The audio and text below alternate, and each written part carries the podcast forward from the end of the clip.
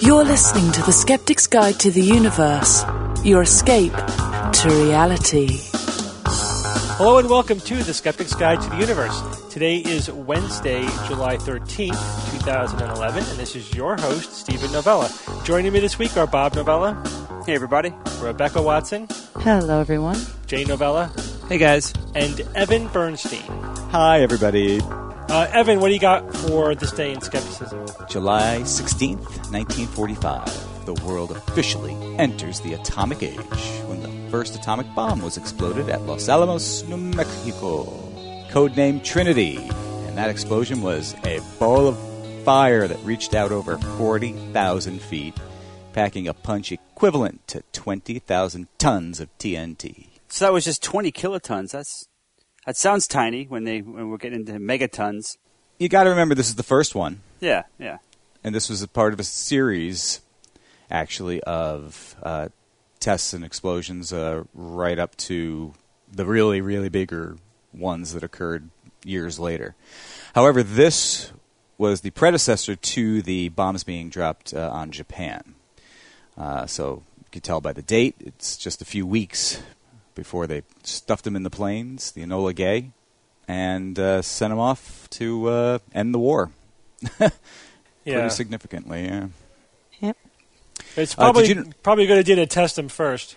The uh, the weapon's informal nickname was the Gadget, the Gadget, and uh, the, uh, Oppenheimer dubbed it that because uh, he didn't want anything. Uh, he didn't want to use the word bomb or anything else, you know, coming close to bomb or explosion or anything else like that. So it was simply deemed the Gadget. I've heard the, a rumor, which I've never been able to verify, that scientists at the time weren't absolutely sure that there wasn't going to be like some kind of atmospheric chain reaction when they set off the first atomic bomb. Yep, that's right. ever you guys Uh, ever I- heard that? I've heard pretty much the same thing. They were they're fairly confident, but they weren't one. You know, they weren't as sure as they may. You know, maybe perhaps would have liked to have Yeah. been, but uh, they were fairly sure, which you know, kind of scary considering the uh, the potential Right. of igniting the atmosphere. right. according to my sources, the observers set up betting pools on the results of the test. Wasn't that Uh, silly? With, with predictions ranging from zero, which is a complete dud, to 45 kilotons of TNT, to the destruction of the state of New Mexico, to ignition of the atmosphere and incineration of the entire planet. So that's a that's quite a Did, range. did anybody bet on that? Uh, you know what, Steve? It did. it- Why would you, right? Why? Why would you? I win. Right. no. Physicist I. Rabbi, or Rabi, R A B I, uh, won the pool with a prediction of 18 kilotons. So he was the closest. That's good work, boys. Still, 18,000 tons of TNT. A lot. The uh, the fallout map, if you look at the state of New Mexico, is pretty significant. I mean, it covers about three fifths of the state. Actually, the range of the fallout. Now, those extreme edges, you know, there isn't all that much fallout. I'm sure people narrowly saw any effects and stuff, but I wonder what a gigaton would do. Do you guys think it stopped the war? uh, the two the two bombs. Yeah. oh, defi- Didn't it? definitely. No question. Yeah, I mean, Definitely. I've heard arguments that it isn't, but There were. Uh, it was the option of either dropping these weapons or doing a mass invasion of the island of Japan with a million troops, also known as Z Day. They call they were going to call it Z Day, the invasion of Japan. I'm glad we didn't use that term because that's I have much better uses for something called Z Day. Yeah. Are you concocting something, Bob? Is it a Oh yeah, little plan that's uh, one more set of facts pertaining to the Trinity project? There were actually two designs, right? The bullet design and the uh, internal explosion design. So yeah. So this was the in- internal explosion design. Uh, elevated it up the tower to simulate it uh, exploding at that elevation Yeah, over yeah, over exactly. the over the land. Um, everything was vaporized, obviously the tower and all. Uh, turned the desert sands into glass in a 2,500 foot radius. And there's a Wow. very cool shot, uh, photograph, aerial photograph. Um, you know, after it's all done, of this absolute black scorch, like al- and almost a perfect circle with little star patterns on the edges of blackness in the middle of this otherwise, you know, light colored desert. Fascinating. Well, let's see that. Do you know that one of the bombs that was dropped was uh, you know between uh, Hiroshima and Nagasaki? One of the bombs was plutonium based, and the other one was uranium based. They're actually Yep. different bombs. The Trinity project was plut- plutonium based. Um, plutonium, you don't need as much material apparently Yeah. a- as you do uranium, and uranium is very expensive and difficult to process and, and so forth. Plutonium is more accessible in bomb design. So did mm-hmm. they do that just as a, as just a safety thing? Like, well, if this technology doesn't really work, then perhaps this other approach will work. Is that the reason why they? Two vectors, just trying to deal with the issue in two different means, using two different fissionable materials. Yeah, I just wanted to test them both out. Test out the two different two, two different types they had. It's also interesting that when we dropped the first bomb on Hiroshima, Japan thought that that was the only one we had, and then when we dropped the second one, everyone assumed we had an arsenal. Well, that was actually that was key. That was yeah, absolutely. but in key. fact, we had just the two. Just Right. the two. Psych. Uh, Jay, you're going to tell us about some people who were apparently hypnotized to death. What? Yeah, three Florida high school students hate when it happens. die after being hypnotized by their school principal. That was the article. Uh, that was a, that was the name of the article that I found on the web. So I just wanted to stop there and ask you guys, in the title alone, what's the logical fallacy here? Three Florida high school students die after being hypnotized by their school principal. Correlation does not equal causation. Exactly. So for you, Jay. I bet you can predict now what I'm about to say. Florida Sarasota County Police report that three students died shortly after actually being hypnotized by the school principal. Mm-hmm. Guys, the guy's name is George Kenney, and he admitted to hypnotizing over 75 people, including students, parents, and staff. But he was doing this to help them improve their schoolwork and their sports. Three of the students that he hypnotized actually did die. One of them died in a car crash, and the other two by suicide. You know, How- over a wait, three what? month period. Over a three Yeah. month period, Right. yeah. What, Okay. Did they touch the Raggedy Ann doll in Ed Warren's basement too? I mean, you know, you might. You could. I you did. could. It's crazy. Yeah, I don't really see any reason to think that what he did with them. I mean, he he considered it therapy. He actually went to school at uh, the Omni Hypnosis Training Center in DeLand, Florida. So he was trained, and there are people that believe in hypnotism. There are people that don't believe in it. But either way, I don't think that you can convince people to kill themselves. Uh, yeah, no, you can't. I mean, and you certainly can't convince them to get in a car accident. Like the guy, the you know, hypnotism when it comes to being used as a therapy is, I'm pretty sure, mostly bunk anyway, isn't it? No, not really. Um, it, therapeutic hypnotism has some evidence behind it. It has very limited applications, and Is it like meditation and? Relaxation. yeah, yeah, Yeah. like self uh, anesthesia, you know, like reducing, you know, your your pain perception, Right. and it, it's and it is legitimate uh, at, from a neuroscience point of view. I mean, you, you know, th- there's a there is a science behind what is going on in the brain when someone is hypnotized. And it's interesting. It has nothing to do with what happens uh, in stage hypnotism, a completely different animal. Uh, but it, and it, again, it's not a different. Uh, it's not a trance or anything like that, but it is a particular state of consciousness uh, in which, in fact, you are hyper alert. You're not in any way, you know, sedated or sleepy. That's BS. You're in a- Suggestible too. you're in a hyper alert and hyper suggestible state and it's essentially a way of getting you know somebody into to, to focus their int- attention in such a way that they're not processing all the information you know consciously proce- processing all the information that you're giving to them so that you can sort of slip in you know some things that they're they're not aware of uh, but they're it still gets into their subconscious and, and that we could see that happening on like fMRIs and stuff. It, it's a it's a sort of a legitimate thing from a from a neuroscience point of view. But it, yeah, all of the the pop notions about what hypnotism is is not true. You, you, know, you can't. You know, Turn someone into yeah, a chicken. make someone think they're a chicken or anything like that. It, it's uh, that's all. Again, that's a, more the stage hypnotism where you just get suggestible people to play along, basically. Uh, so he, you know, I, I don't think his application of it, getting people to be more motivated in athletics and school, I don't think there's anything to support that. Uh, you know, above and beyond just motivating people, just telling them, hey, let's, you know, let's get focused on our on our performance. I don't think there's any added benefit to the hypnotism itself. Uh, but it's also harmless. It's not going to kill people.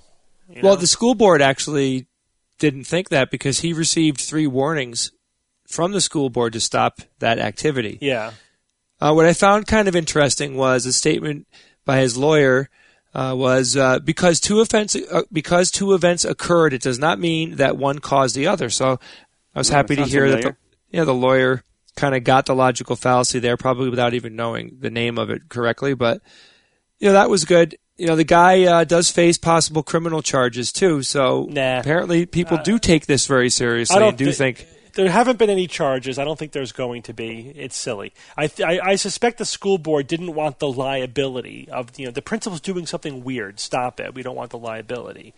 And you know, right, and and th- Yeah. they're in a way you could say that they're justified because some quirky thing like this will happen, like a cluster of deaths that are completely unrelated, and you don't want parents to think, oh, did this have something to do with this weird thing the principal was doing? Yeah. You know what I mean? Which is a shame, you know, that anything interesting or innovative that could be perceived as unusual, you have to be so paranoid about it because if you just get unlucky and kids get into car crashes or, or commit suicides, which is, you know, teenage years is, a, is one of the peaks of, of suicide risk. So the bottom line, I guess, is what? Don't be different unless because Yeah, you right. might get unlucky. Yeah, that's what I'm saying. It's it's Yeah. that seems to be you know what was going on, but it, at the same time, I think what the principal was doing was probably worthless, uh, not of, of any added value beyond just ordinarily trying to motivate people.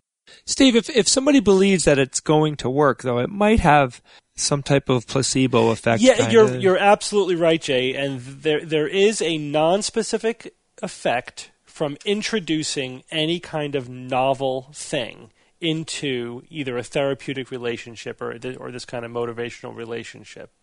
It's, it, you're right. It's a short-lived, non-specific effect. That's why, in my opinion, I think the evidence supports this. You know, all kinds of weird th- uh, therapy things like uh, eye movement desensitization and reprocessing. You know, where you make people follow your finger while you you tell them to forget their post traumatic stress trigger or whatever. That the eye movement stuff doesn't do anything. That it's just introducing a novel, i- different thing into the process that, that, that makes people think, oh, something new is happening." But the hand waving explanation that the believers put in the, about what's happening in the brain is all nonsense, in my opinion. It's not based upon anything. Uh, so yeah, so do, doing the hypnosis d- it does have that novelty aspect to it, but that's it. So, but the media reporting terrible. Yeah. Well, it definitely catches your attention. Yeah, Why is this on Business Insider? A lot of businesses use stage hypnotists for things like that, don't they? Firing up the employees and stuff. yeah, firewalking, all that kind of crap. It's Yeah. very popular in corporate circles. Do you guys notice that when you are researching a, a news article and you want to find some other supporting articles or, or a story from a different news source, that a lot of times it's just one identical Yeah. news Yes. source? Oh, yep, yeah. it throws you That's- right back, right Yeah, That's back. called a press release. Yeah, right. exactly. Or you know the AP or Reuters or something. You know, some somebody writes it, it gets out there on the wire, and everybody picks it up. Why have your own reporters? You could just pull crap off the wire. Yeah. Especially when it comes to science news, because so many newspapers have been ditching their science departments, you know, to slash Yeah. the budget. So they end up either just picking up AP news stories or printing press releases as is. That's why, which happens, you know, I think I mentioned this before, it happens an awful lot in the UK particularly. Yeah, so it's not a good situation. Or they let uh, Bob, who does the uh, the gardens the gardening section of the uh, paper, uh, handle the science section that week. Uh, yeah, which is really scary. the person who used to have the restaurant beat now is covering science stories. Yeah, and it's not really their fault. busy. They're being asked to cover something that's not Yeah. Yeah. really in their specialty. Uh, anyway, let's move on to a, a very interesting news item. Do you guys remember when we had a Yale scientist on the show talking about uh, how he was able to infer the color of the feathers of extinct birds or extinct bird ancestors, uh, right? So Yeah, I been- remember now- the interview, yeah, but I, I don't uh, remember how it exactly how it happened. yeah, a separate team has come up with a, a separate method of doing the same thing. So the Yale team is looking at melanosomes, which are essentially fossilized proteins, the melanin that makes up the color of you know skin and feathers and whatnot, uh, and they found a correlation between the shape of the melanosomes. Essentially, is it you know spherical or more elongated, and the the color of the melanosomes is it black or red, uh, and so they were able to show patterns of color on on extinct bird feathers by looking at the patterns of the shapes of the melanosomes. So interesting. It's always cool to to get a peek into something like that. Like I I remember watching dinosaur shows or documentaries about anything about extinct animals, and you realize that we have no idea what these things actually looked like. I think we were even talking on the show about the you know, a lot of extinct animals could have had all kinds of soft tissue parts that don't fossilize. You know, um, we, how would we know what camel about camels' humps or you know what what an elephant's nose looked like you know, just from the the bones themselves? And and one aspect of that is color. Uh, in fact, if you recall, up to a very short time ago, just a couple of years ago, uh, certainly as of the Jurassic Park movies, uh, theropod dinosaurs like velociraptors were portrayed as being scaly.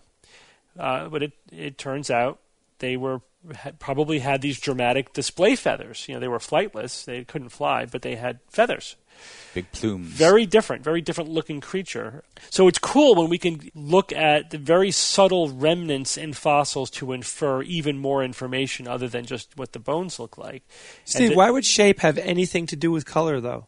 well, I mean, it's just different proteins have different color and they fossilize differently, you know. But the the shapes, there are some problems with just using shape to infer color, because they they don't necessarily preserve that shape well over millions of years.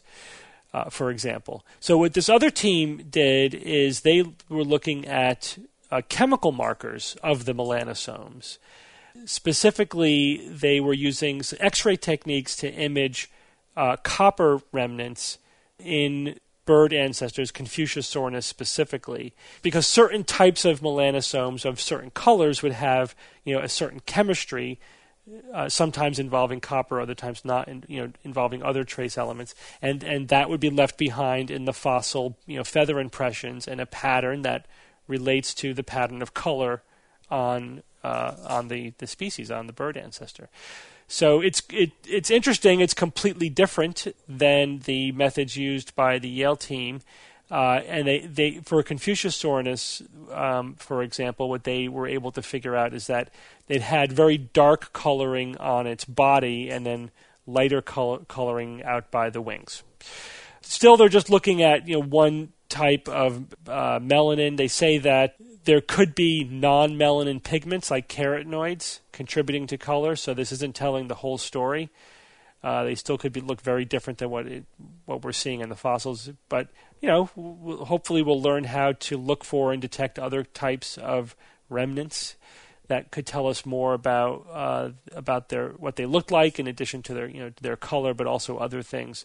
So it's cool. I mean, it's really it's amazing how much you know scientists are able to tell just from uh, from the fossils, from from little traces that are left behind. You know. Yeah, I agree. It is awesome, and I, you know, I always wanted to know what they sounded like. Yeah, yeah. I don't know if you remember, like from one of the later Jurassic Park mov- movies, they created a three-dimensional model of like, Like the a- air the know. air air chamber in in the skull of a velociraptor, and they used that to to figure out what their what they would have sounded like. But I don't think that that really would work. Soft tissue would play a big, yeah, I think role. I would yeah, think. You, yeah, right. You wouldn't know what how the soft tissue is modifying that. And would a uh, oxygen-richer atmosphere sound different? Right? Yeah. The noise in an oxygen-rich atmosphere sounding a little different Yeah, than would. uh, what we experience today. A little. It really would. Why, why would it be higher or lower than than? Well, I would think the density uh, of the atmosphere would would make an impact, but the actual Maybe mute it, maybe- oxygen content, the amount of oxygen. It would probably be subtle. I mean, just a few percentage more oxygen. It's just not oxygen, though. I mean, there are other chemicals. Yeah, but the difference, you, talk, you know, the the uh, atmosphere back then was still mostly nitrogen, just like it is now. There was just a few Yeah. more percentage points of oxygen, uh, not dramatically different. Probably not something you could detect by the ear. Speaking with Human helium, yeah, with helium, or what was the one that Adam Savage used Oh, that was great. that made, Um, it, oh, made his voice Borium really or deep? something. It was No, it's hex- Uh, hexafluorium or something. Hexafluoride. hexafluoride. Sul- yeah. sulfur hexafluoride. yeah, that was cool. Ah. the, the opposite effect of helium. I love Speak with that. A really I totally deep Yeah. voice. love that. Yeah, like you're suddenly possessed by Satan. Yes, Oh. right. exactly. Bob, tell us how magnetic microprocessors are going to revolutionize the computing industry. Oh, we shall see. But scientists at the University of California in Berkeley believe that in the near future, computers will compute with nano, nanometer-sized bar magnets. Of course, they're being called nanomagnets, uh, resulting resulting in one million times less energy being required than current silicon chip-based computers use. So dramatic, dramatic changes. Um, now, th- this is possible because essentially no elect- no electrons will be used in, in their conception uh, for these for these computers uh, for the logic operations. No electrons at all. Then that means no electrons, no electrical resistance, no waste heat. You know, far less power consumption. Uh, and we've we've all had hot laptops on our laps. Uh, that's just a, a small a small benefit, but that that and much more could become a thing of the past. Now you may think um, that the power requirements that are a millionth of what they are now is is impossible. It just seems like too dramatic. Like, How could they possibly make such a huge change? But it's actually right at the limit of what physics allows. Uh, and there's actually a term for this specific thing. I guess it's not too surprising. It's called the Landauer limit. I, had, I wasn't too familiar with this, but the Landauer limit is the absolute minimum possible energy required to change one bit of information. Now, f- 50 years ago, IBMer Ralph Landauer had his hands on a new tool called information theory. Now, he used this theory, which of course is uh, very popular today and very useful. Uh, he used the theory to calculate the minimum energy required for, for a logic operation like an AND or an OR operation.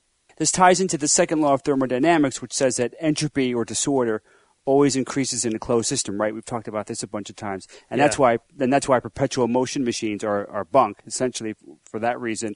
Um, now, in this context, the law says that a process that's irreversible, like a logic operation, or, for example, the erasure of a bit of information, dissipates heat that cannot that cannot ever be recovered. So the Landauer effect is that minimum un- unrecoverable amount of energy that physics absolutely requires for these operations to, to occur. The magnets themselves are are pretty interesting as well. They're they're about 100 nanometers wide and about 200 nanometers long, so pretty tiny. Um, they're like little the bar bar magnets with a, the north south polarity that everyone's familiar with. Uh, the ones and zeros of binary code are then represented by the way these the poles of these little magnets are oriented, and then the way these different uh, nanomagnets interact with each other uh, can also permit different types of logic operations to be carried out. So it's very, very versatile. Just these little magnets, it's amazing what they can accomplish. And it's actually that that that's actually not the difficult part. The real the real difficult part is, is actually connecting is the wires and and other parts of the of the computer to these. Uh, they, they, that could be a bit of a hurdle there. But uh, if it's if this is practical, this technology could be revolutionary for lots of reasons. For one, I mean, the article didn't specifically state this, but I guess it seems fairly obvious to me that um, if you could, if your, your if your power consumption was so low, your battery life would be uh, unbelievable. I mean, imagine running a laptop on the same charge for ten years. Yeah. Uh, now I'm just throwing that number out there, but if but it seems uh, that's probably conservative if they if they could really achieve what they're talking about these so Well, many orders yeah. of magnitude. Bob, but how just you know is, is a little bit of a side point, but um, how much of the energy that a laptop, for example, uses is due to processing? How much is due to Right. lighting the the monitor, spinning a CD? You know? Yeah, yeah, that, that's that's an important factor, and that's why I, I made it so so conservative. But even if it's so, you know, even if I'm way off and it's uh, nine months, uh, nine months on a single charge instead of ten years, it, regardless, it's going to be a, a pretty big a pretty big increase in Yeah. battery life. And, and of course, if you also factor in improvements in battery technology that are that, that slowly occur over time, it's it, it Yeah, could have, so- it could have a dramatic state- impact. Solid state hard drives, Oh, absolutely. absolutely. biological LEDs, which use less energy. Yeah, there's a lot of Now, things too. the other the other impact now, power consumption and heat generation is a big is a big concern. The bigger the the computers get as well. I remember reading about uh, the transition from the, the the petaflop, the petascale supercomputers that are that are around now, and uh, to the exascale or one quintillion um, operations a second uh, computers that they anticipate in in 2018.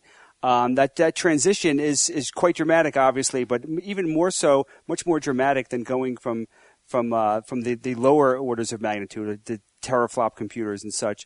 Because when, when these exascale computers are going to have hundreds of millions of cores potentially, these are going to be amazing computers, but the power required is actually um, it could be untenable with uh, with the current designs. For example, China's got the uh, how do you pronounce this? The Tianhe 1A. I uh, want a yeah. That, that supercomputer, I think it's currently the number one supercomputer with um, two or three uh, exaflops. Fast, crazy fast. But if you if you could scale up that computer to exascale performance, you would actually require you would need 1.6 gigawatts of power, enough electricity to, to light One two point six gigawatts. Of course, imagine thinks of that. right two million homes you could light with the power you would need to, to How run many? this computer. Two million houses. I mean, so it's so that's clearly there's no way they they need a radical design change in order in order to uh, to make this feasible. Not, we're not going to get to exascale computing performance using the designs that we have now. We've got to make them much more efficient, and this is potentially one one way to do it. And, But uh, also, Bob, it's not just with supercomputers. Just as we try to cram more and more processing power onto our desktops and laptops, heat dissipation becomes a bigger and bigger technological challenge, and starts to that starts to be the real limiting factor. Yeah, it really is. That's why they're they're considering the three, the 3D designs of chips and uh, and novel ways to dissipate heat. Yeah, because the heat dissipation is one is one interesting side of the coin, as and the other side is is power consumption, and they kind of go hand they kind of Yeah. go hand in hand. But uh, yeah, so that's that's the other part as well. And uh, I'll finish with uh, Jeffrey Bokor. He's a UC Berkeley professor of electrical engineering, and he was in on this. And uh, he said that in principle, one could, I think, build real circuits that would operate right at the Landauer limit. And even if we can get within one order of magnitude, a factor of 10 of this limit, it would represent a huge reduction in energy consumption for electronics. It would be absolutely revolutionary. So, uh, so I hope they continue researching this. Uh, the, benefits could be quite interesting, and uh, we'll see what happens. This is all at just a theoretical stage right now, right? I mean, they don't have any. They've actually they've actually got some decent evidence. They've run simulations, and actually in 2006, uh, somebody actually used. Uh, I believe they actually used these little magnets to, as a proof of concept. Yeah. So it's a little bit more than just uh, this should work type of thing. It's uh, they've done some interesting simulations and uh, an actual one design I think they tested that they believe could scale up to this incredible uh, power saving. So uh, it looks pretty good, but you know the way it is. I mean, Yeah. stuff can stuff could crop up that just like oh crap, forget this. but it sounds like even best case scenario, we're talking about 10, 20 years. Oh, geez, yeah, I would guess. I would guess it. Yeah. I would guess. Yeah, Everything's right over the horizon. Yeah, right. that horizon just keeps on moving. right. Well, uh, at least theoretically, it's very, very interesting. But I mean, it's good to know that there are lots of possibilities on the horizon when we, we really get to the limits of our of the silicon chip design, which are, sounds like we're getting close to. Uh, Rebecca, tell us about ABC News's breakthrough research into psychic twins. Yeah, yeah. right. I'm sure you guys are going to be really excited about this news, but uh, ABC. News has in fact uncovered definitive proof that uh, twins are magic. wait, wait, wait, Are we talking Harry Potter? I'm or what are we talking the whole thing. Like they they can magically tell one another's thoughts. They can probably magically bring into the world creatures that don't actually exist. I mean, who knows? Who Yeah. knows? Who knows the true extent of their powers? But ABC Makes that computer thing Bob talked about look like a pile of crap. exactly. Damn, I wish I picked that story. Yeah. Can they fart rainbows? I believe they can fart both rainbows and poo cupcakes. Awesome. that, Low, Yeah. Cake. low fat, low talent. fat cupcakes, right? hmm hmm And this is all science. So AB, ABC News, Science-ish. Sciency. sci- yeah, scientific. Um, so Psychic twins tested for twintuition is the Oh, headline no, of this ABC no. News report. No, They they, did not use the term twin They tuition. did twintuition. Oh, they're punning their J.J. Pearce High. School in Richardson, Texas, apparently has a Guinness World Record for the most number of twins. They have 10 pairs of twins and a set of triplets who are all currently in the 11th grade.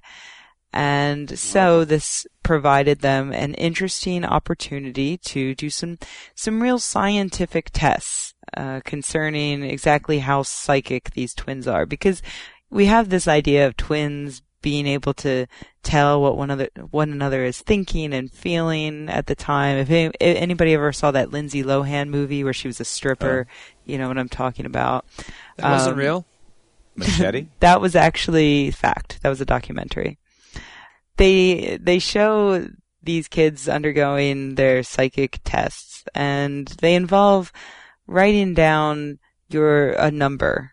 Just write down a number, and another one is write down a color, I believe, or or choose a color of some sort. Mhm. Yeah. And remarkably, the other twins uh, apparently do very well in in guessing at what the color or the number is. Now, can anybody think of anything that might be wrong with this Well, this ma- test of maybe- psychic powers? Maybe because they grew up together and spend a lot of time Uh-huh. together and they know each other very Yeah, well. Yeah, they know each other's favorite stuff. Sure. you guys Uh, are so smart. I knew you would know it. Um, yes. But also, I might that? add there was no control. Hello. Yeah, right. Yeah. Contr- Hello. Hello, control. Yeah, there was none of that. Yeah. Uh, not in this science. But the good news this is is that chaos. ah, the, thank the you. good- the good news is that the the report wasn't totally out there. They did have their token skeptic and gave her quite a bit of time. I think near the end of the segment, they had uh, psychology professor Nancy Segal, who has done work on twins, who specifically comes right out and says she doesn't think it's got anything to do with ESP. She thinks it has to do with shared history. Basically, they get to know each other very well and can finish one another's sentences and, and, you know, intuit what the other is thinking and, uh, be empathetic toward one another in a way that maybe twins, uh, or in a way that, that, that children who don't grow up that close might not be able to do.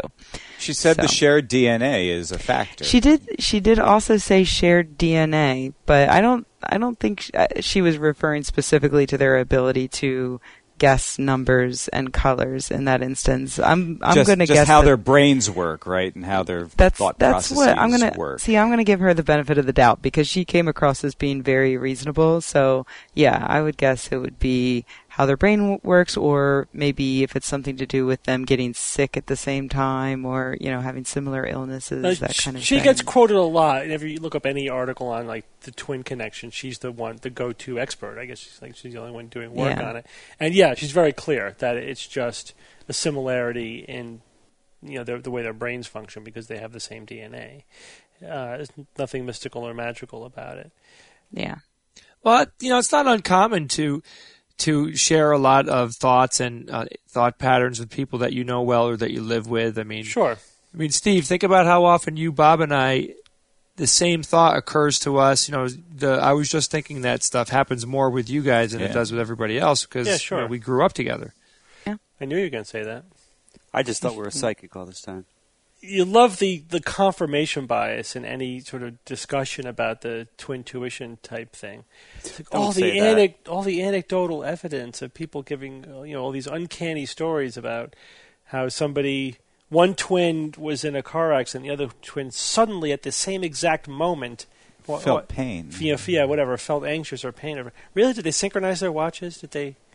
They really know it was the exact same moment. I mean, how, how was that controlled for? Uh, Yeah. Yeah. you can just see these things happen. They're, they're prepared to believe it, so they retrofit the details to, to tell a good story about their twintuition. Twin tuition. Oh, God. Right. Now you can't stop saying it. Right. see? Uh, that, Doesn't work. It's catchy, damn them. But Segal is also clear to say that there's absolutely no uh, scientific evidence for an ESP connection between twins. It's been studied. The studies are negative. Doesn't exist. Yeah. Negative. Uh, yeah, but it's just it's you know the the news reporting once again. It's like Sucks. who knows? It could be psychic. You know, Yeah. Yeah. You decide. you, you decide. Thank you. We Thanks, report, ABC. you decide. Oh, Must yeah. sell newspapers.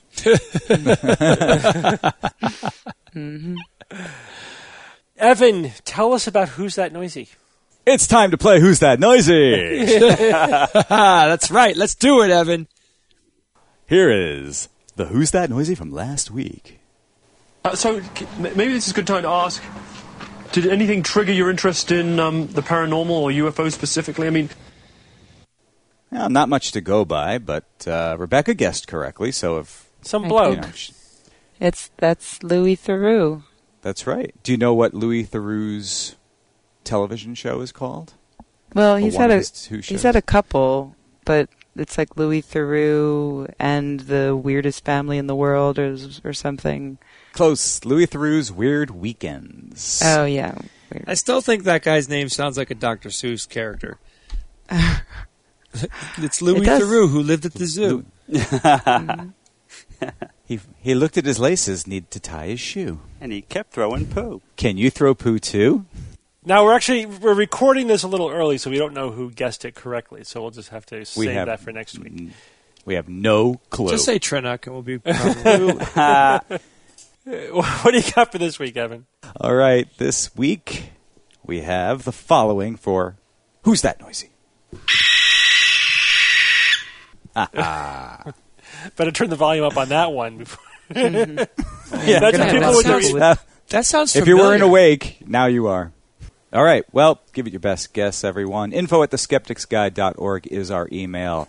Or come on, join our forums. Get on there and give us your best guess. Good luck to everyone. Thank you, Evan. We got time for one email this week. This one comes from now. This guy's got to be pulling my leg. Martin Tanishoff, but there's like a lot of weird characters in there. Do you guys know how to pronounce that? It's good enough. Oh, actually, he's from Germany, so the A is long. So it's Tanis, Tanishof. Tanishoff. Ah. Okay, Martin. yeah. from Karlsruhe, Germany. Now, this email has the distinction of being the first one, I'm pretty sure, that actually gives the coordinates of his location, not just the name of the Ooh. city and I- country. I like Well, that. I mean, that's a fair assumption to make that it's a coordinate. We don't actually know that for sure. He might be trying to Yeah. trick us. They in some are way. coordinates. They Martin. may not Yeah, be where definitely. he actually is. Oh, yeah. yeah. They're Earth coordinates. All right. Well, Martin writes, "Chalk up another obsessed listener to your great show. It has been my entry point into organized skepticism, although I consider myself a skeptic for 15 of my 30 years. At a barbecue this weekend, I came across a yet unheard argument in favor of young Earth creationism. If my memory serves me well, I didn't hear that one treated on your show yet. Maybe you'd like to mention it." So my friend told me after referring to the Glen Ross Formation, the Glen Rose Formation, Paluxy River tracks, told me that if humans and men didn't live together on Earth, why are there so many legends about dragons or similar beings in cultures around the globe? I was able to put to rest the Paluxy River tracks argument with a quick Google search. Even most creationists accepted the scientific explanation by now, but I didn't find much trustworthy information about the dragon argument. Please, please, please continue the excellent work. May you spread skepticism another 50 years at least. The world needs you. Well, thank you, Martin, at 48 degrees north, 8 degrees east. um, so first, let's deal with the Paluxy River tracks so that every all of our listeners know what we're talking about there. Have you guys heard about this? Yeah. No. Yeah, down by the old Paluxy River. Yeah. No. This is like There's a song about it. worst evidence for creationism ever. Ever.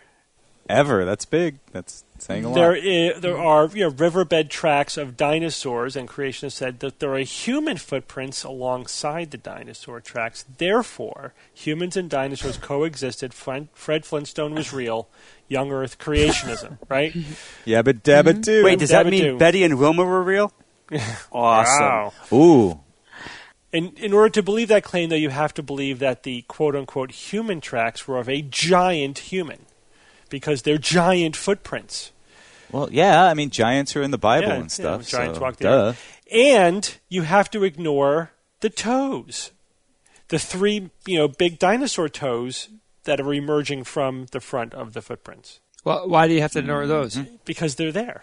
Because so the the human tracks are dinosaur footprints. They're just, they're you, they're, they're Well, that's eroded. one. In, that's one interpretation. Yeah, that's the correct interpretation. They're they're massive, large, three to, three clawed, you know, f- tracks. You can see pictures of them on the link that we'll provide. But but in all other respects, human-like.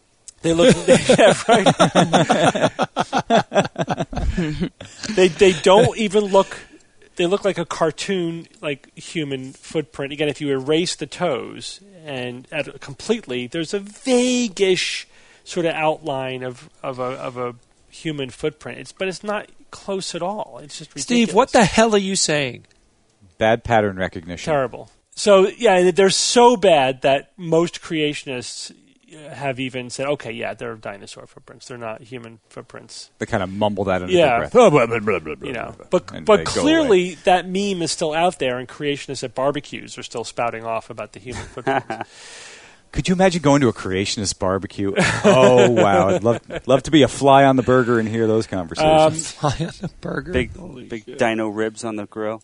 right. So Google is all you need for that one. Uh, but but now the dragon. Yeah, but now the dragon argument. Uh, you you won't be able to find an answer for this on Google because it's a non-argument. People, yeah, because people couldn't come up with mythological creatures like dragons unless humans had some kind of cultural memory of dinosaurs. That's that's the premise. That's it.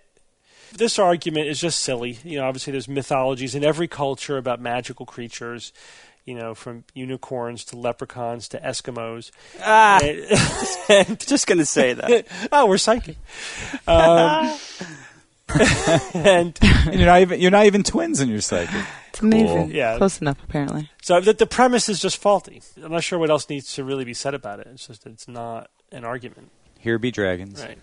Well, but just one of my impression of that specific point was that not so much, not so much that there was this influence that's remem- that was remembered, this cultural im- influence that was remembered, but just the fact that how could disparate cultures have such you know such similar beliefs and and, fair, and, and fairy tales about dragons if, if they weren't true. So that was the other kind of related to what to what you were saying, but it's just a you know just uh, how you know, that's what that, that's what my take was. That, Yeah. Well, all right. So yeah, there are a- Asian dragons and European dragons, etc. Right. First of all, they're different. They're distinct, but they are very distinct. but also you know European and Asian cultures had in flows of information going back and forth. They were not completely isolated. Contamination, yeah. Well, let, I think I think we've covered that. So let's go on with our interview.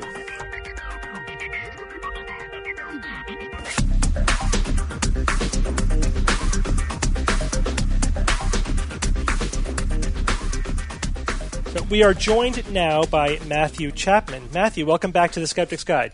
Oh, thank you for having me. Now, we interviewed you a couple of years ago on our show. We met you at uh, the Amazing Meeting. I believe it was the one from two years ago. And we're having you on this show now because, so Matthew, you are a, a writer, a journalist, and a, and a producer or, or director. Uh, and you have a film coming out that we wanted to chat about. So why don't you tell us about that? Well, it's a film I wrote about um, all of the feelings that I have about atheism and religion in America. Um, the atheist in the film is very imperfect. He's flawed. He's wounded. The fundamentalist is kind of similar. He's flawed, wounded. And they have reached, as a result of their lives, they've reached completely opposite conclusions about how it's best to live. And they come in conflict, and it ends with a very tense situation. I mean, in fact, the movie starts with a tense situation, and then you flash back and you Yeah. learn everything that I've told you. So it's uh, it's it's not a piece of propaganda. So nobody is perfect. It is, however, an exploration of the things that we believe in a form that can reach people's emotions, and I think kind of cross over that boundary that at the moment seems to exist between atheists on the one side and believers on the other. Yeah, I mean that gulf certainly seems to be broad. Um, so you know, like as an atheist myself, I obviously always have an eye out for how non-believers of whatever stripe are portrayed in the media and movies, and it it always strikes me that the atheist character is being written by somebody of faith, by by a non-atheist. They they never seem to get it right, or they fall into the typical cliche of well, the atheism is somehow due to some major character defect. And not to not to say that the that the atheist character has to be perfect. I said you can have a flawed character because we, we're all flawed. We're all wounded in some way. But it always seems to be a character defect, not just another aspect of an interesting character. So uh, has that been your experience as well? And is that part of why you're, you're doing what you're doing? Oh yes, uh, that that has been my experience, and I mean I think atheists are very rarely portrayed at all in in movies. There are some sympathetic portrayals. I mean House on TV, for example, but um, you don't see a lot of atheists who are kind of. And I would say House is the exception to this, but you don't see a lot of atheists that are kind of well-rounded characters that have all of the character flaws and defects and strengths that uh, other people have. And in this case, in my film, in the end, my athe- atheist is asked to make a sacrifice that I think anyone would have problems with. You'll see for yourself whether or not he lives up to what one expects of decent human beings. Yeah, so that's certainly one of the cliches or that's being promoted. I think mainly by like the real believer end of the spectrum that atheists are not only mean-spirited but like we have no morals. Like it's equi- equivalent to amorality. That's sort of a bad cop that we've been fighting for a long time. Yeah, and of course, the exact opposite is the case. I mean, atheists, generally speaking, are people who have given thought to how to live and what is right and what is wrong, whereas people of faith are frequently people who have just received instructions and follow them blindly without giving it any thought. So I would say that um, certainly, and I've met a lot of people on both sides of this. Um, you know, I wrote two books dealing with sort of the clash between faith and uh, atheism and between science and and uh, and, and faith. And um, you know, I, I certainly have found that atheists are more inclined to actually talk about finding the right way, whereas very often you meet people of faith who just um, proselytize what they've learned and, and without giving it any thought at all. Yeah, in fact, and we don't have to rely on our personal anecdotal experience in order to make that case. There's actually studies and surveys, you know, what, what there is, that explore that issue. And if anything, uh, atheists are more moral than believers. And my favorite one, atheists actually are more knowledgeable about Christianity than Christians. Well, I can believe that. I mean, I think the source of the hate mail that I got this morning is from a Christian blog that I responded to that was attacking the film. And the basis upon which they were attacking the film was, was that the fundamentalist in the, in the film appears to be about to commit murder or may actually commit murder because of his wife being adulterous. And I pointed out, because I do know the Bible, that the Ten Commandments, which this man was referencing in his attack on my film, saying, well, the ten, this could never happen because in the Ten Commandments it clearly says, thou shalt not kill. I pointed out that the Ten Commandments are in the same book, Deuteronomy, as all of the admonitions, you know, that you can kill a, kill a woman if she's not a virgin on the wedding night, that you can stone children to death if they're disobedient, and that you can kill an adulterer and the adulteress uh, if they, you know, if you catch them. So it's all in the same book, and they pick and choose without. I think they don't even know. I think that everything Yeah. is so filtered that it comes in a sort of pre-digested form.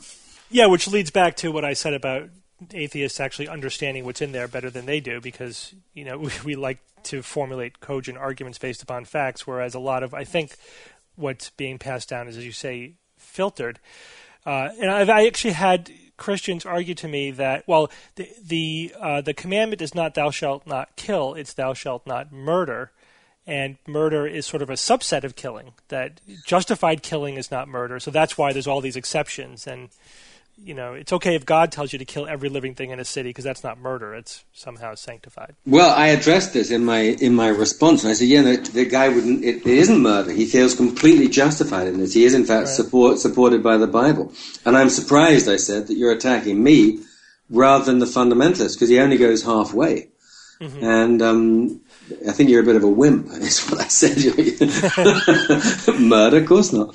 Well, it's also it's hardly a stretch to to have a character who is willing to commit murder or whatever in the name of their uh, very passionately held religious views. I mean, like there's no precedent for this. This is an unbelievable character. I don't think it's unbelievable at all, and I just think that that you know you need the right circumstances for people to feel justified to do things that are heinous. If you remember the, there's a wonderful quote in uh, Oscar Wilde where he's the Ballad of Reading Gaol, where he says something along the lines of some people kill the thing they love with a hammer and some people kill the thing they love with a kiss. And I think that what my film explores really is the sort of quiet, persistent, daily cruelties that can occur as a result of religion, whether it's in denigration of women, a generally oppressive at- atmosphere in a marriage, homophobia. To me, the fact that we're celebrating gay marriage in New York today, yesterday, the last few days, as opposed to doing it 30 years, you have to lay that 30 years of suffering clearly on the door of the church. And that is no small thing. It's not like saying, oh, well, it was only 30 years. That is 30 years of people committing suicide because they felt isolated and hated, relationships that became unsustainable, a huge amount of suffering because of this, uh, this sort of the brakes that the church puts on social progress. So, yeah, that's what, that's what the film is really about. It's about the sort of quiet, persistent um, cruelty. With the believer character, the, the, the, character who is, I guess he's an evangelical Christian, you're, you're portraying a character who is an evangelical Christian who is then put into a very difficult situation and seeing how he responds. Well, I mean, I suppose if I'd been a little more courageous, I would have made the evangelical Christian a Muslim. Mm-hmm. But I have to be honest, that kind of faith is so terrifying to me that I couldn't deal with it directly. I was just too frightened, which says a, which says a lot about faith, doesn't it? Right there. So I did take, and I felt it was more important in the long run as an American citizen, as I am, to examine what exists in this country. And so I examined a fundamentalist who is on the ex- extreme uh, end of faith. But I don't think that he's in any way a rarity. I mean, I've gone around in this country in writing my two books and the article I wrote on on the trial in Pennsylvania. And I've met many, many, many men like this. And I mean, he is actually based on one particular guy. But it isn't rare, as you probably know, because you've probably been out there. It isn't rare for someone to look you in the face and say, uh, you are going to hell and you're going to burn for all eternity. That is an extraordinarily violent thing to say. It's an extremely violent thing to even put out into the atmosphere in terms of children listening to this stuff. But even to a sort of grown person, to, to say, to, to say that to someone is, in my view, an act of violence. It's a kind of violence. And that these people think that eight tenths of the world or whatever it is is also going to burn in hell for all eternity. This notion that you can take this extraordinarily brutal concept into your heart and live comfortably with it is, is shocking to me. And after you've done that, how difficult is it to hate homosexuals or feel that women are second class citizens or that such and such a sect are, are, infidels and therefore you shouldn't deal with them or atheists can you can send them hate mail etc etc so i don't view him as extreme. In terms of the i mean there are really really lots of people out there like that. I mean the criticism of movies and the intellectual activity in this country tends to occur in on the coasts and in large cities. But the heart of the country is in the middle, and it's full of stuff like this. As for the atheist, I mean, I just having written drama before, the guy had to have flaws and had to have problems and had to be angry and pissed off. I mean, you want a conflict, you know, you don't want yeah, of course. Uh, by the way, for our audience, how can they see the movie at this time if they want to? Um, you can get it on, probably you can get it on video on demand if you have um, a cable box. You just search Ledge. You can also download it off um, iTunes or stream it off iTunes. So it's available all over the country. Oh, okay, good. Uh, and Yeah. it's it's the Ledge. That's the name of the movie, right? Yes, and it's. Yeah. yeah, and it's a lot better than the trailers. The trailers both manage to give away too much and tell you nothing about what, what's really at the heart of the movie, and it's a lot more subtle than the than the trailer would suggest. Okay. And, what did you hope to accomplish? You know, in your wildest dreams, what would you like to come to be the result of this movie? Well, I'll tell you one story that encapsulates what I wanted. Uh, someone who was working on this film has a mother who is a Pentecostalist woman in in America. Her nephew came out of the closet five years ago, and the woman hasn't spoken to him in five years. My friend who worked on the movie said to her mother, Why don't you watch this film, The Ledge? And she saw it on video on demand. As the titles were rolling, she picked up the phone and called her nephew to reconcile with him. Mm-hmm. Now, that is one example out of several, by the way, where the movie's appeal to the emotions reaches up into the head and affects people's actual behavior. Right. That's that's what I wanted to achieve. I think often as atheists, I mean, we have the great intellectuals on our side. We have the best arguments, obviously, but people don't become religious for intellectual reasons. They become intellectual for emotional reasons. And therefore, the best way to reach them is through their emotions. I think you would say that the gay movement, again, the gay rights movement, probably has succeeded so well because it has this enormous body of work of dramas, plays, novels, movies, um, and so on that has appealed to people's sense of decency and compassion. And bit by bit, they've moved up into a more general acceptance from an otherwise disapproving public. That's what I think we need to do, among other things. Yeah, I, I agree, and that you make a point that gets to the very heart of the atheist and the skeptical movement as well. Because what you're saying essentially is that it's hard to change people's minds and behavior based upon purely intellectual arguments, which is mostly what we have, and that is mostly what we do. But all the psychological literature, and you know, you're saying your experience, and I agree, supports the notion that you actually change people's minds and change their behavior by appealing to them on a more social and emotional level.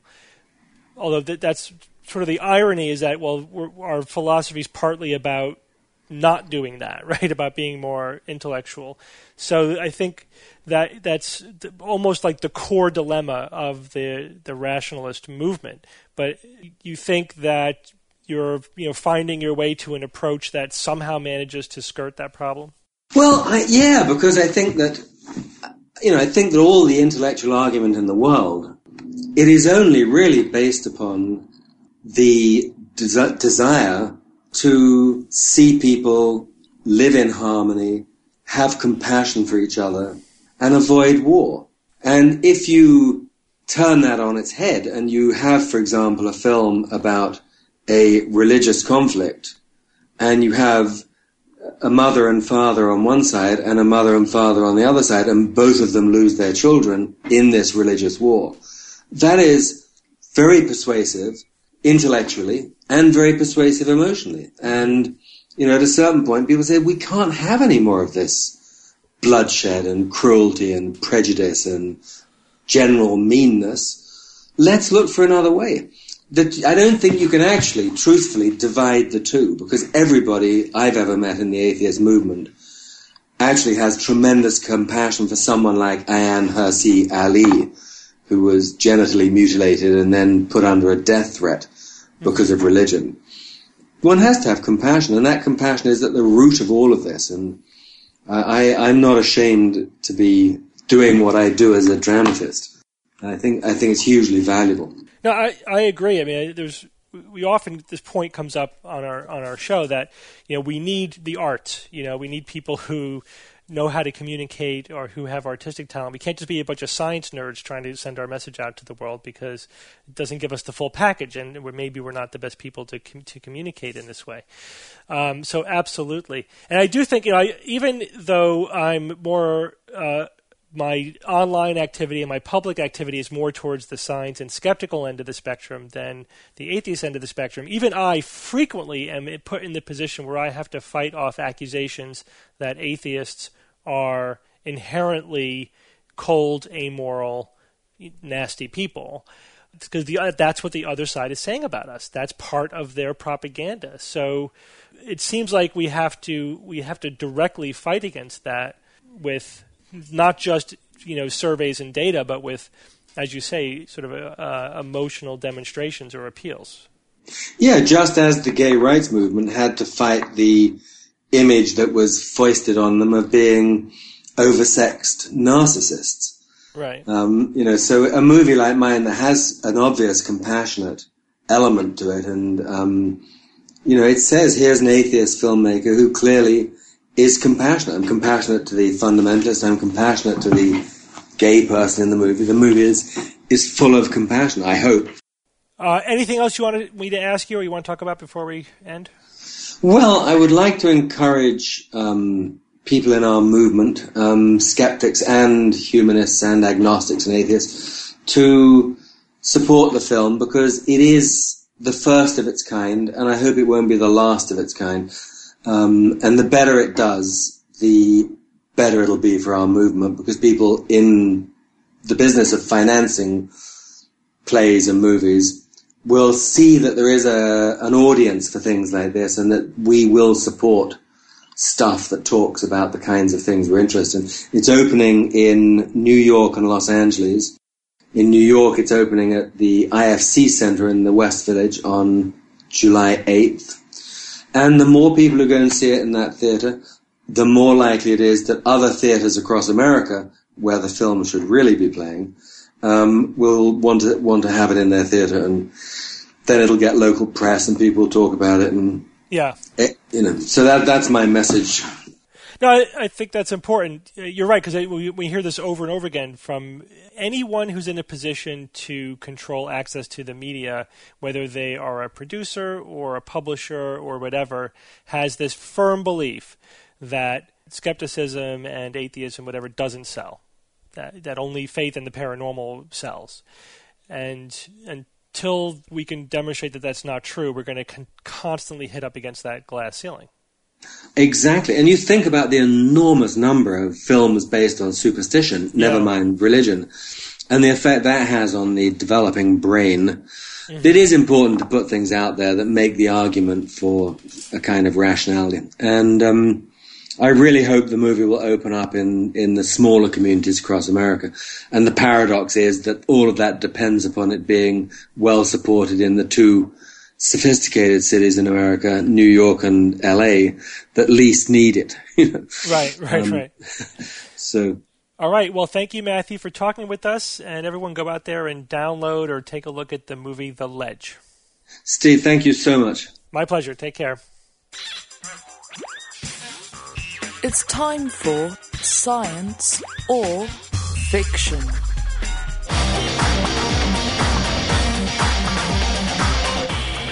Each week I come up with three science news items or facts, two real and one fictitious, and I challenge my panel of skeptics to tell me which one is the fake. Now, Bob and Rebecca, you guys are tied at one win, one loss each. There are two more weeks in the uh, in this challenge uh, this week, and then the the deciding one is going to be at TAM. Mm-hmm, now, mm-hmm. for this week, I did something a little unusual. It's four oh, items, boy. which I've done before. Four items instead of three. So three real, one fake. These are four quotations or qu- oh, from uh, the last president, George W. Bush. Three of these are real quotes from him, and one is not. One is what? what is this? What is this?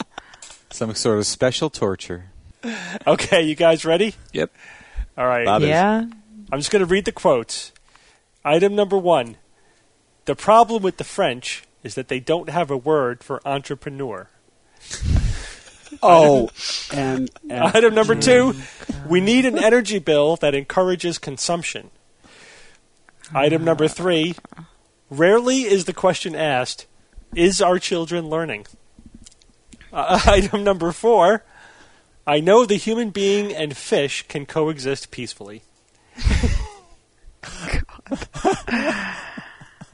Best science or fiction uh, ever. This is ridiculous.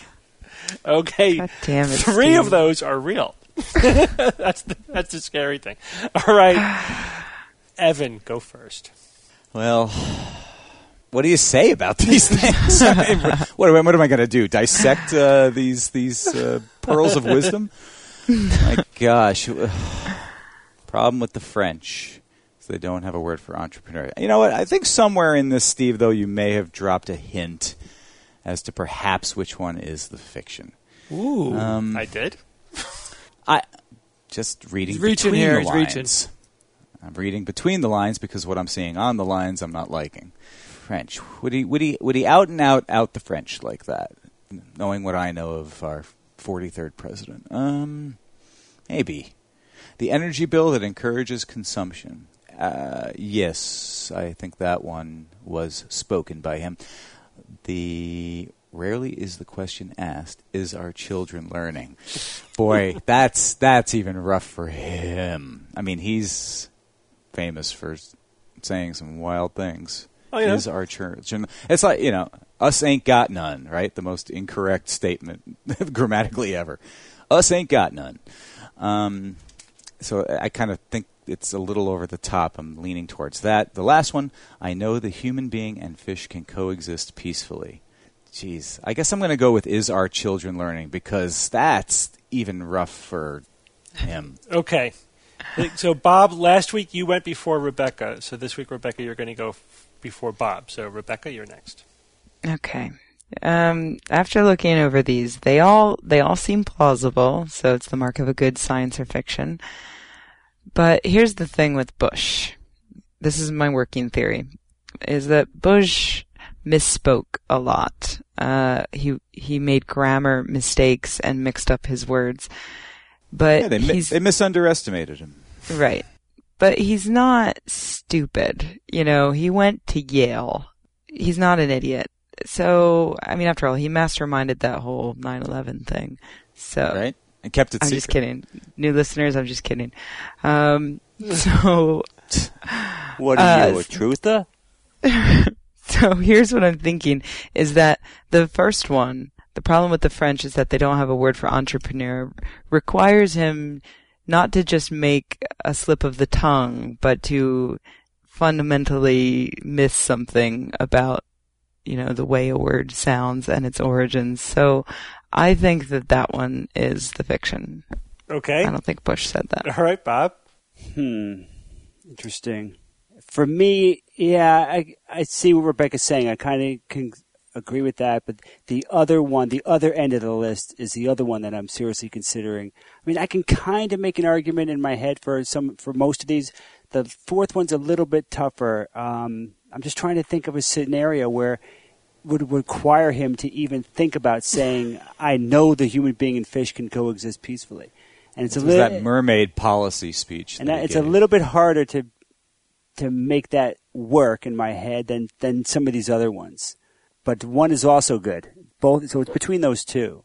Yeah, there there is a, a difference between one and the other ones. Um, yeah, I'm going to agree with Rebecca, and uh, and yeah, the entrepreneur. That's yeah, that's a kind of a horse of a different color that doesn't quite fit. Uh, I'm going to go with that one. All right, Jay. the entrepreneur one. And when you first read these, that was the one after reviewing them, uh, that one seemed to be the most likely not true because I, from what Rebecca said, yeah, like I don't know if he'd call, if he would just call out the French like that. You know, the one about the energy bill, you know, sure, that, that definitely sounds like something that he would say. Uh, is our children learning though? Wow. Really, George? I mean, if you said that, you need help, pal. Well, think about the the Ben, maybe I'll just shut up. yeah, good, good. Bob. No, I know what you were going to say, I think, Bob. I know how much presidents and politicians talk. They're recorded talking hours at a time, you know, all the time, every week, almost every day under certain circumstances. Sure, they're going to slip up. I mean, listen to me on this show, okay? You know, it's late. I'm tired a lot of times when we record. You and know, I edit you. Yeah, I mean, Yeah, mistakes are going to thinking of, happen. yeah. And I'm, you know, and I'm, it's funny. I, you know, it's just funny because he was fun to make fun of, and he was like the president that couldn't get out of his own way type of thing. But is our children learning, man? That's pretty, it's pretty good. And uh, I know the human being and fish can coexist peacefully. I could see him saying that under certain circumstances, like you know, he's talking about conservation of of our natural resources in the ocean, and you know that, that you know, sure, I could come up with a circumstance where he would say something like that. I mean, but you know, this is really a crapshoot because any one of them is ridiculous enough. The first one, though, just it, it's not funny, and that's the reason I'm I'm going to go with it. The other ones are funny. This one just isn't funny to me. I think that's a good reason. Okay, so you're going with the entrepreneur one too. Yeah. I think it's I think it's hilarious. What are you talking about? It's not. It's not. It's actually a, a. I don't think it's funny like the other ones. Is our children learning versus you know the French use you know no. Don't ever work. Okay. All right, so we'll go with the two that you guys didn't pick. Uh, Wait, I gotta start say one more thing, Steve. Yeah. I'll tell you why I'm I'm, I'm picking that one as the fake. You know that joke? Uh, it's like those French have a different word for everything. Yes. Yeah. it's too yeah. much of a joke on that, and I just don't think. I mean, if, but I'll tell you what. If he did actually say that, and I'm not picking that one, I am picking that one as the fake. But if he did say that, he was joking. That's my guess. But that is the I'm Hey, picking that's that one that's as the not fake. bad. Hmm. So, bad. item number two, we need an energy bill that encourages consumption. You all think that Bush said this, and Bush did, in fact, say that. Yes, that's Thank- his energy policy to Thank- encourage. Thank you for saying that one is science because that would have been bad. that. One Yeah. is true. Something. Okay, Well said. let's go to item number four. I know the human being and fish can coexist peacefully. Did Bush actually say that? Apparently so. It- I like how none of none of us even questioned that one. We're like, yeah, of course, of course. in he fact, he did. He did say that. Yay. Uh, that's a beautiful one because of, of what you guys went What through. was the It's like, what was the context exactly? Yeah. What was the hell was he talking about? So he was talking about, and Jay, Jay, you were you were close about specifically uh, an energy energy producing dams that endanger fish life, Sure. right? oh, and he was yeah, saying, yeah, yeah. oh, you know, humans and fish can coexist peacefully. Yeah, we can live with the fish um, rather than. You can sleep with them Yeah. too. Okay. it all makes sense now. Right. I think this next line was fish could be raised and slaughtered. Slaughtered. That's not exactly coexisting peacefully, but All right. it's so that's not even funny in context. it's not as funny when you have to, when you know the context. Yeah. great. All right, so we'll go to item number one. The problem with the French is that they don't have a word for entrepreneur. Evan, you think this one is that he said that that that one is real. The rest of you think this one is the fiction, and this one is the fiction. Oh. Wait, wait, wait. Which one was the fiction? Entrepreneur. Oh yeah. we won. you guys got it. yes. Thank you, Jesus. So I actually Jesus didn't help with that. found that quote on a page of George W. quotes. It was presented as real. Oh, awesome! I, I laughed And my butt off because I thought that was the funniest one. That just struck me as so funny. It's right. it I don't have a word for entrepreneur, Uh, but I, of of course, I had to check out, check them all out. And the first link that comes up is Snopes. False. He never Oh, said good it. source. Good source. Yeah, and it was it was uh, the the source of that probably was uh, a comedian, you know, saying that as Yes. a joke line about Bush, but it's made its way into lore of funny George W. Bush quotes, but it's not real. Awesome. But that means that rarely is the question asked, "Is our children learning?" Is real. He did, Oh in God. fact, say that. Yep. I, I Uh, wonder if he stumbled because mentally, as he was thinking ahead, it was kind of hard for him to wrap his head around the proper way, which would have been "Are our children learning?" Yeah. You know, oh, I maybe think that's- so. No, c- clearly, a lot of the quotes are him just stumbling in ways like that. You could tell that he's thinking about what he's supposed to be saying, and he's thinking more about what to say than the what words to use. And you know, J- Jay's right. To be fair, if you if you know, people are recording you for hours and hours and hours all the time, looking for the Hours and hours, slip up. four to eight years. Yeah, over years. All right, here's my favorite one though, but I thought you guys probably would recognize this. Is where he says, "There's an old saying in Tennessee. I know it's in ten- in Texas, probably in Tennessee, that says, "Fool me once, shame on, shame on you. Fool me, you can't fool, you can't fool me again." Whoa. Wow. Yeah, that This- one I, I would have gotten. Yeah. I mean, you can't blow a quote from Star Trek. That's just unacceptable. There's a couple of great internet ones. He says, "One of the things I've used on the Google is to pull up maps." Whoa. and also we can have filters on internets where public money is spent on internet. That's true. Yep. All right, so Bob and Rebecca are neck and neck. That's true. So at Yay, TAM Rep- is going to be the Bob Rebecca throwdown. We're going to have Yeah. a science or fiction where you guys are going to go head to head. And I think on that show, what I'll have you do is submit your choices in writing in secret Okay. before we reveal them. So you so because it's not fair now for either of you to go before the other. Can we text them to you? It's true. so true. whatever. Yeah, whatever. Oh, I like You're that at the idea, freaking Jay. table. What- Yeah, why can't we just pass them? You're gonna you're gonna bounce that thing twenty three thousand miles into space and mm. back. So anyway, So good job, guys. Evan, sorry, t- two weeks in a row. You're the lone man out. Got to make up for it next week. Mm-hmm. All right. Yep. I'll bring a baseball Yep. bat. Make up for it All right. real good. So this show will be up while we were are at Las Vegas. We were we are at TAM right now. In fact, God, Yeah. I'm Yeah. fun. That's I'm, I know Yeah, whatever I'm I'm, doing at this moment, I'm loving it. Yeah. yeah. How many how many people do you think will be have heads, headsets on listening to this episode while we're live? Yeah, the- we, we, the That'd be weird. Next week's show will be the edited version of our two live shows at TAM. Always fun. Always good to do live shows. Mm, yeah. And there may be some There surprises. probably will be. Usually we pull out a, pull out a few surprises for the live shows. Nude podcasting. Jade, you got a quote for this Audio week? only. Okay, Steve, I have a quote from Brian Greene, and you guys know who Brian Greene is, right? An American theoretical physicist Yeah. and string theorist. That means he plays the him. violin. Ah. Uh, professor at Columbia University since 96. And the quote is When you know the answer you want, it is often all too easy to figure out a way of getting it. Brian Greene! You just leaped into that, didn't you? Nice. And that quote was sent in by Joshua Howard. Thank you, Joshua. Thanks, Josh. Just one quick announcement. Now, I know what you, the listener, is asking yourself. You're asking yourself, how can I support the SGU? These guys give me all this free content. Every week, in and out, they put out a free new podcast. So, how can I help them in their endeavors?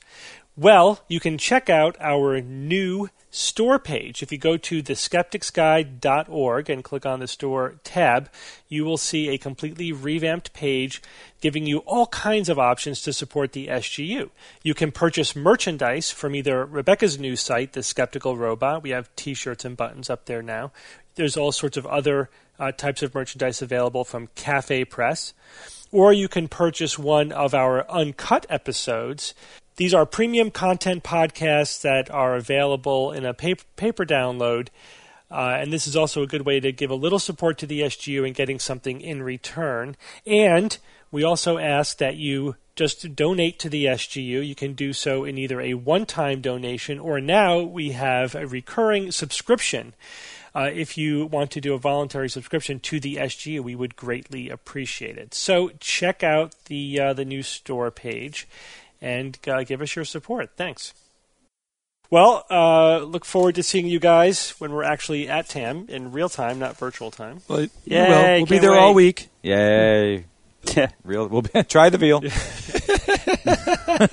And until next week, this is your Skeptic's Guide to the Universe. The Skeptic's Guide to the Universe is produced by SGU Productions, dedicated to promoting science and critical thinking. For more information on this and other episodes, please visit our website at www.theskepticsguide.org. You can also check out our other podcast, the SGU 5x5, as well as find links to our blogs and the SGU forums. For questions, suggestions, and other feedback, please use the Contact Us form on the website or send an email to info at theskepticsguide.org. If you enjoyed this episode, then please help us spread the word by leaving us a review on iTunes, Zune, or your portal of choice.